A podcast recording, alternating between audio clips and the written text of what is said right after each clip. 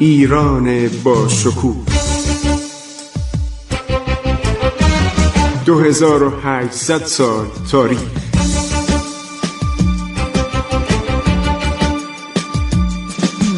عبور از تاریخ.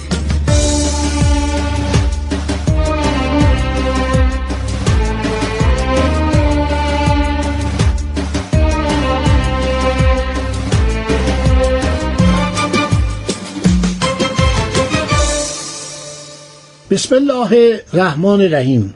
به نام خداوند بخشاینده مهربان. من خسرو معتزد هستم.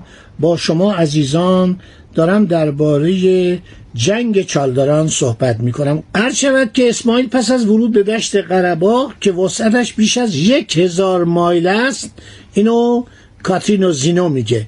و در میان آن سرزمین کنار قرار دارد که ابریشم کناری را از آنجا می آورد لشکر به تسخیر شماخی فرستاد.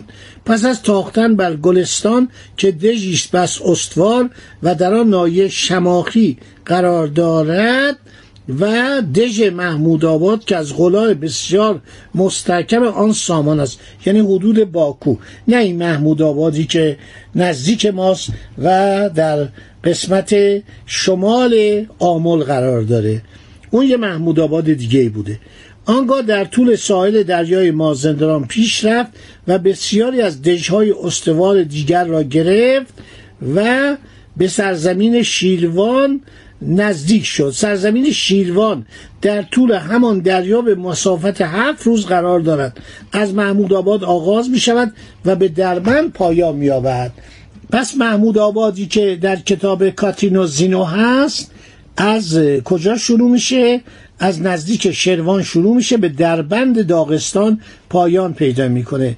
در این امتداد سه شهر بزرگ و سه دژ دیده می‌شود. اسماعیل پس از این فتوحات به ایران بازگشت. بعد شروع کردن به جشن و خوشگذرانی و شادی. بعدم شیبک خان اومد به جنگ شاه اسماعیل کارزاری شدید و خونین در گرفت که خان تاتار در آن ساعتها دلاوری نمود ولی اسماعیل بر او چیره شد پیکار به دف و شکست او انجامید شیبانی از معرکه جان به در برد و به سمرقند گریخت. من شک دارم که شیبک خان توپخانه داشته. ایران هم توپخانه نداشته جنگای سنتی بوده با همان تیر و کمان و هر شود گرز و شمشیر و از این صحبت ها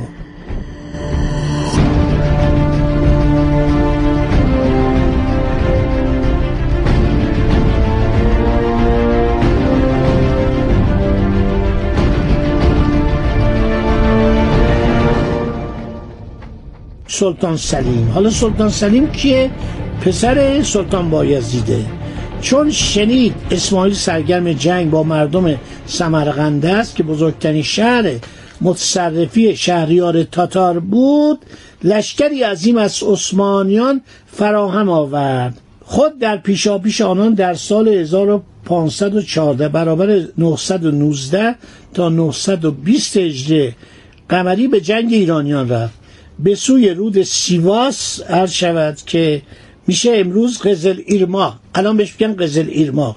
روان شد که از آنجا تا قسطنطنیه 600 مایل و تا تبریز 640 مایل راه است. چنان که می‌توان گفت تقریبا در نیمه راه میان آن دو شهر قرار گرفته است. بعد این حرکت می‌کنه و میاد پس از عبور از رود لای رود لای الان بهش میگن ایریس یا قزل ایرماق از میان سرزمین ارزنجان به پیش تاخت اسماعیل در تبریز بی لشکر منظم خود به سر می برد. چرا؟ چون ارتش رو فرستاد محاصره سمرقند.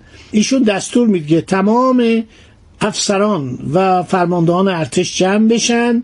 یکی از اونا استاجلو بود و یکی ساروپیره و اینها رو به جنگ سلیم فرستاد تا یک جنگ تأخیری انجام بدن مانع از پیشرفت او بشن. شاه اسماعیل سعی کرد یک لشکری فراهم بیاره که پانزده هزار سوار نظام بودند سپاهیان زبده و به اصطلاح گل سرسبد مردم ایران. کاتینازینو نوشته در میان شاهان ایران رست پیش هنگام جنگ سپاهیان مزدور بگیرند تنها به لشکر آماده به خدمتی که نگهبانان شاهی خوانده می‌شوند مزد میدن از این رو نجیب زادگان ایران که خوب تربیت شده اند و توجه بسیار به سوارکاری دارند به انگام ضرورت به تیب خاطر به جنگ می روند میگه با خودشون سرباز هم می بردن هر شود پول هم می بردن آزوغان هم خودشون می‌دادن. چون اینا از وطن دفاع کنن. خودشون کمر به خدمت میبندن. اگر سپاهیان ایران مانند عثمانی ها موز می گرفتن شک نیست که لشکر ایران به مراتب بهتر و برتر از لشکر عثمانی بود.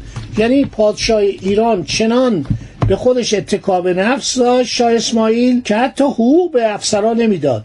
و اینا خودشون می اومدن اینا داوطلب می شدن می اومدن برای جنگ سرباز و اسب و سلاح هم با خودشون می آوردن بانوان ایرانی همراه شوهرانشون مسلح جنگ می روند سر شریک سرنوشت ایشان می شوند کاترینوزینو میگه اینا در جنگ چنین هنرنمایی می کردن.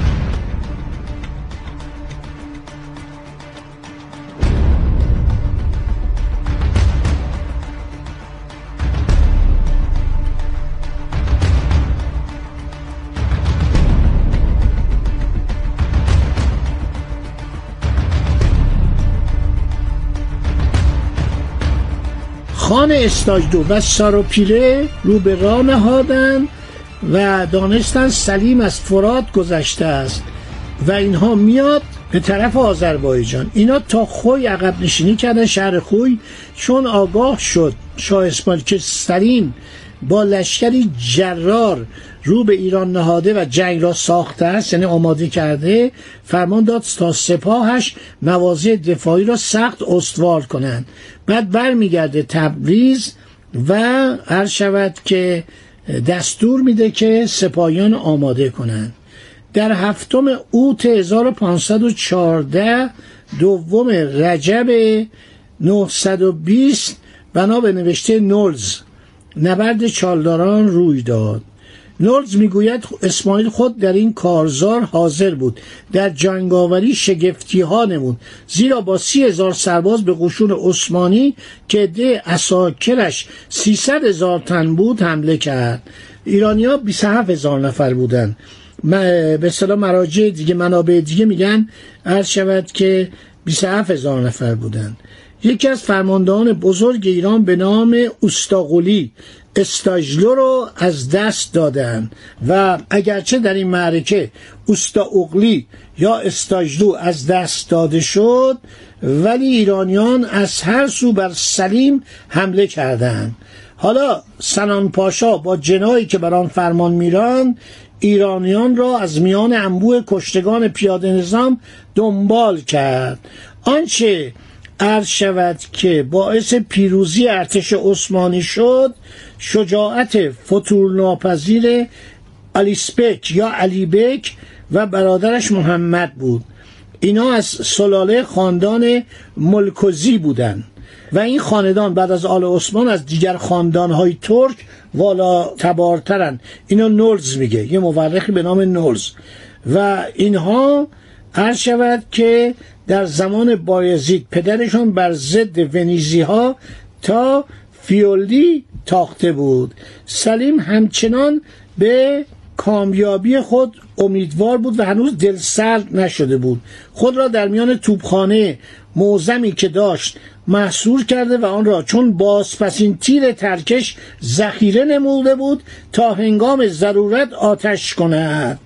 از سوی عده بیشمار از سپاهیان ایرانی و اساکر عثمانی به خاک افتادند و از سوی دیگر گرد و غبار و دود و دمه همراه با قررش توپا لشکریان هر دو طرف را کور و کر ساخته بود. از پایشان چنان از بانگ تندراسای توپا حراسان گشته بودند که انان اختیار از کف سواران به در رفته بود. اسماعیل اندکی مجروح شده بود.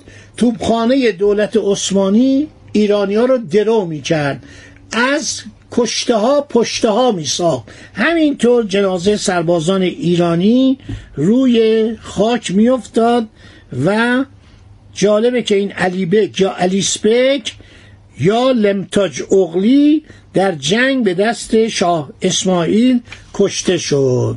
این جنگ چالداران خیلی مفصله. انشالله در برنامه آینده درباره آن صحبت خواهم کرد. به دوران افتخار و عظمت ایران نزدیک میشیم. ما چندین ماه داریم دوران بدبختی و شکست و زبونی ایران رو میگیم.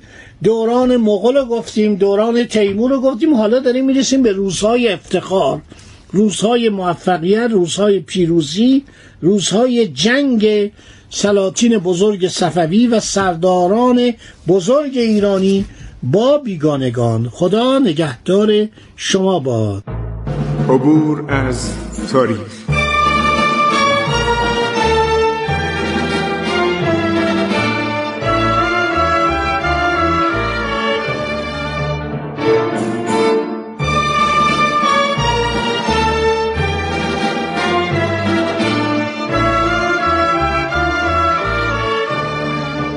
ایران با شکوه.